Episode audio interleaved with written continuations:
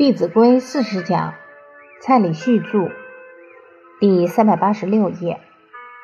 再来，我们看看宠子不孝，宠妻吵闹，连太太都不能宠，因为宠了太太之后，他会一哭二闹三上吊。你上班上到一半，突然电话响了，都会打个哆嗦。会不会是我太太又有什么事情来了？到最后是事业、家庭都会搞得乱七八糟。所以娶妻要娶什么？娶贤。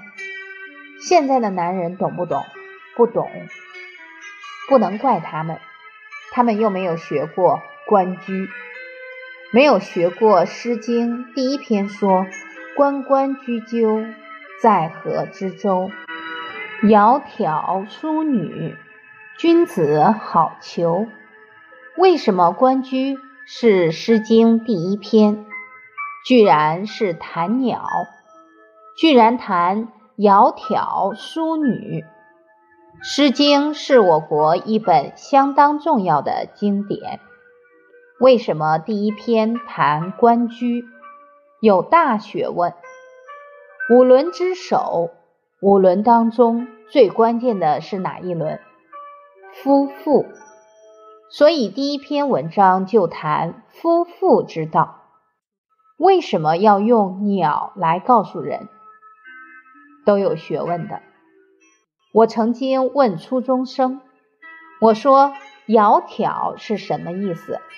有一个初二女生，她就回答：“身材姣好的女性。”我说圣人的意思已经面目全非，你不能怪他，因为他走出去，很多瘦身广告都用“窈窕”，似是而非，所以也不能怪他们。窈窕是指非常有贤德的女性。为什么《关雎》摆在第一篇？因为《关雎》他找到一个伴侣，终身不换。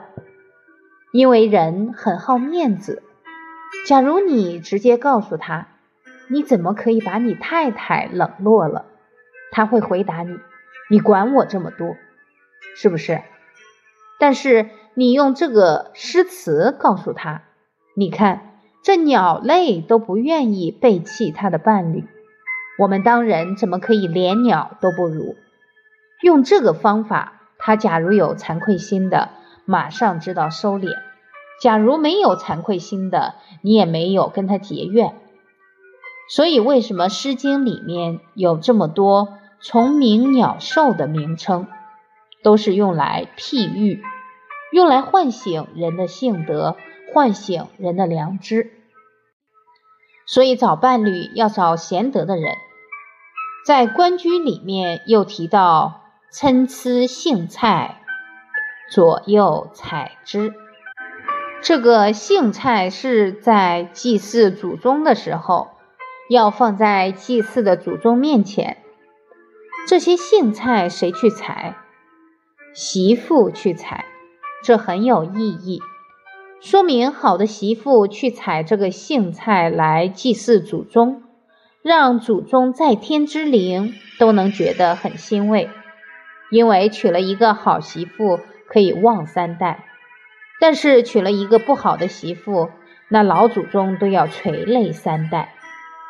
所以娶太太嫁老公很重要。所以婚礼是中国礼仪当中最怎么样、最慎重的原因在此。所以太太不能宠，先生也不能宠，宠夫半夜爬起来哭。就是你把先生宠坏了，他在外面流连忘返，你在家里孤枕难眠，独自哭泣，这样就很不好。最后女儿怎么样也不能宠，因为把女儿宠坏了，嫁到别人家里，很可能搞得人家鸡犬不宁，鸡飞狗跳。所以教女儿是大事。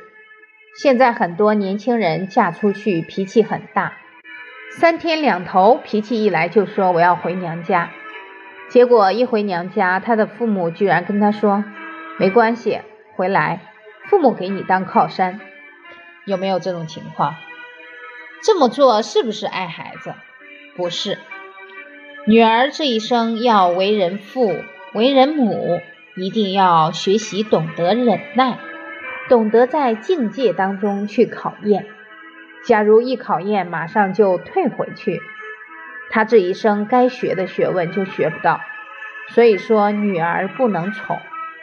我记得小的时候，外公外婆曾经到我们家来，而外公外婆到我们家来的次数非常的少，几乎十个手指头都算得出来。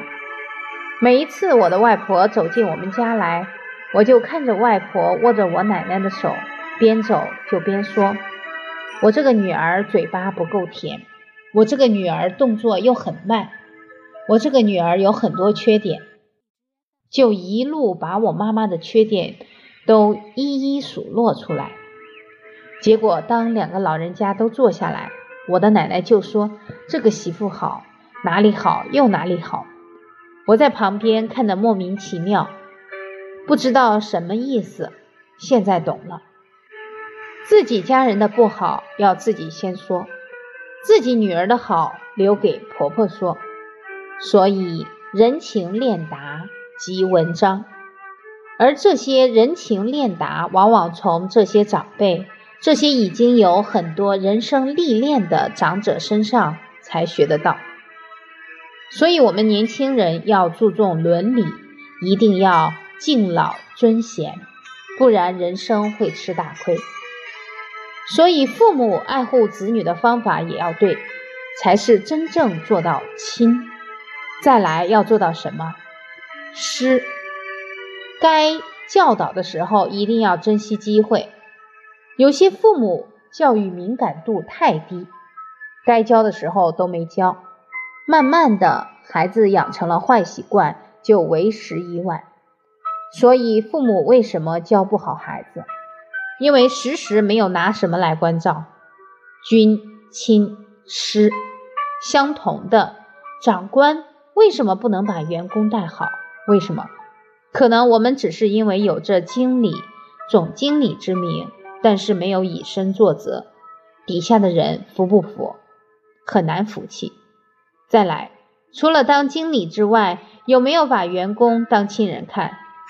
假如没有。这个工作气氛好不好？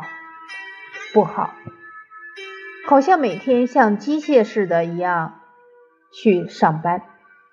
所以，我们当主管的，比方说到哪里去玩了一趟，可以买一点当地的特产，请所有的员工一起来分享，他们就会觉得这个领导处处想到我们，把一个公司的气氛经营的就像家庭一样，这是做到亲。再者，做到师，新进的员工都有很多不懂之处，我们当领导的也要处处提携，处处指导。当都能真正做到君亲师，相信员工会对你非常信服，非常尊敬。最后，老师要教好小孩，也要以身作则，做到君。对待学生也要像自己的小孩一样做到亲，然后该指导孩子的时候尽心尽力做到师。相信只要把君亲师做到了，就一定可以教好学生、教好员工、教好自己的小孩。所以，我们只要时时用君亲师去关照自己，相信你的道德学问会越来越好。